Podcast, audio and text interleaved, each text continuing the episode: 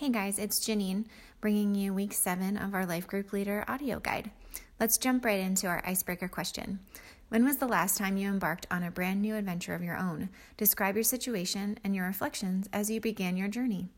So, the idea behind this question is to certainly bond around adventures that we've had in our lives and learn about one another but it's also to make this connection to the disciples and the experience they were having as they were embarking on this new adventure with Christ's resurrection and ascension and the calling that they had to share the gospel and begin the early church.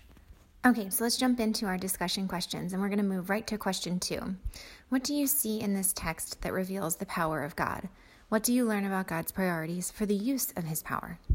So, the goal of this question is to discuss with your group general reflections that you see about the power of God displayed in this section of Scripture.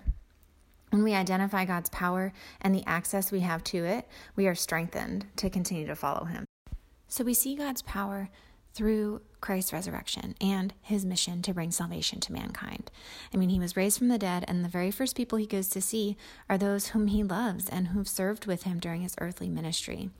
Um, in his resurrected state, he pursued the pillars on which he would build his church, and he strengthened them for the road ahead. So, in the power of the resurrection, we see God's deep love for us and the power he wants to bestow on us through the gift of the Holy Spirit. Jesus' priorities are clear. He used his power to obey the Father and to bring us salvation. In verse 17, we see Jesus declare that his disciples will receive the very power that Christ has already displayed to perform signs and miracles for the sake of the gospel. And verse 20 affirms that this is the way it happened. This shows us that God is anything but selfish with his power. Jesus is not only willing to give it up in order to bring us to salvation, he's also willing to give it to us in order that the world may know that he is the resurrection and the life. Question three What motivates you to share about Jesus with those around you? How does the way Jesus prepared and empowered the apostles to proclaim the gospel give you courage to do the same? All right, so the purpose of this question is to identify our motivations for sharing the gospel, which then will lead us into a discussion about how to do it.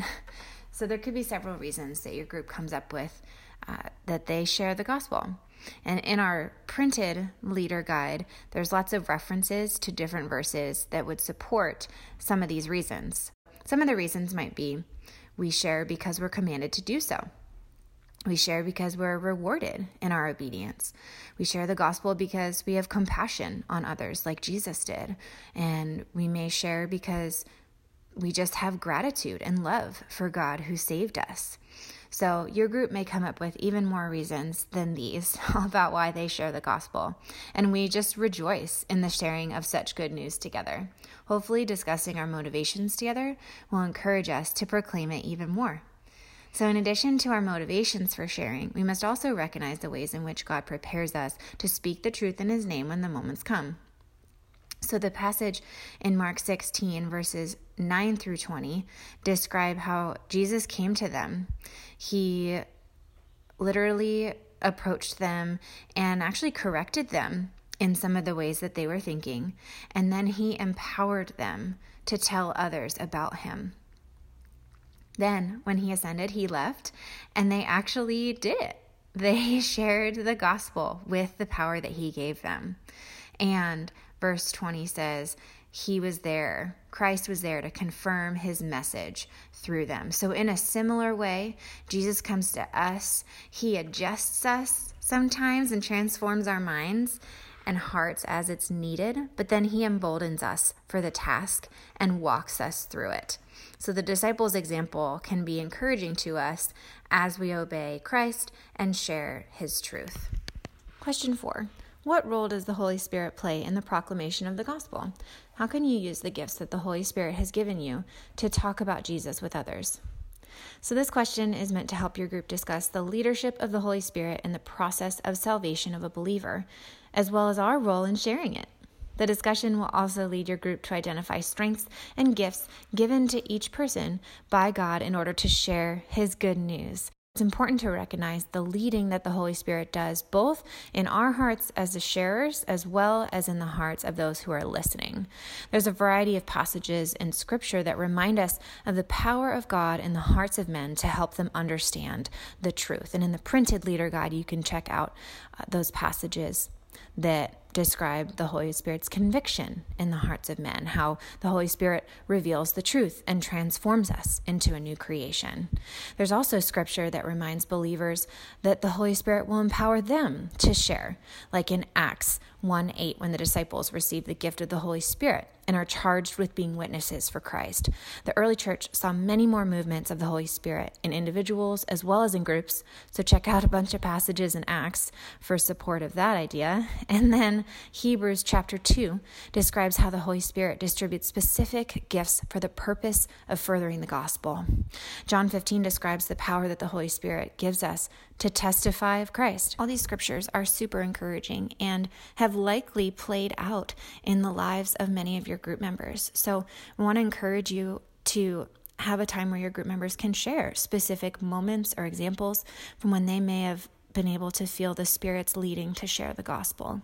This could be a great time of encouragement, not only for those who have been able to share the gospel with others, but also those who are hoping to be able to do so in the future and maybe gain the courage from being in this group uh, to be able to figure out what their giftings are and how they can share the gospel in their social circles and spheres of influence. If your group knows each other well enough at this point, it could also be a great opportunity for encouragement in that you're speaking into each other's lives, sharing how you see uh, another group member is either currently or could be in the future be gifted in sharing the gospel with others. Question five After studying this passage, what is one thing that you are going to do to share the gospel this week? So, this is a variation on our typical question five, which asks for more of a general reflection or application point. But what we are hoping to do is narrow this application focus to specifically sharing the gospel because it is such a clear step of obedience that we are called to take uh, that's listed in this passage that we're studying today. So just remember different people in your group may have different comfort levels with sharing the gospel because there's so many different ways in which to do so. So the idea is to celebrate each other's gifts and consider creative ways to share the gospel with those around us. So for some, it might be striking up a conversation with specific people.